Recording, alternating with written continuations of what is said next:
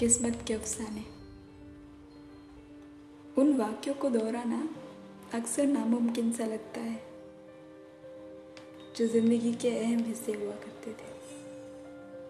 जब से इन आँखों ने सपनों की ऊंचाइयों को नाप लिया है, अरे, इन प्रथाओं ने तो हौसलों को भी कुचल दिया है।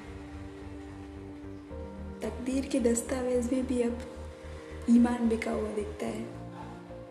अब तो ये काले घने बादल और ढलता हुआ सूरज ही सच्चाई में कड़वाहट घोल रहे हैं।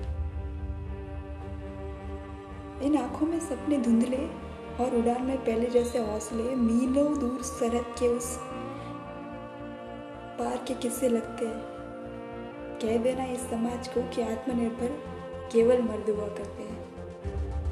हम्म, औरतें तो आज भी जी हजूरी करने में ही अपना सारा जीवन खर्च कर देती है। उन वाक्यों को दोहराना अक्सर नामुमकिन सा लगता है, जो ज़िंदगी के अहम हिस्से हुआ करते थे।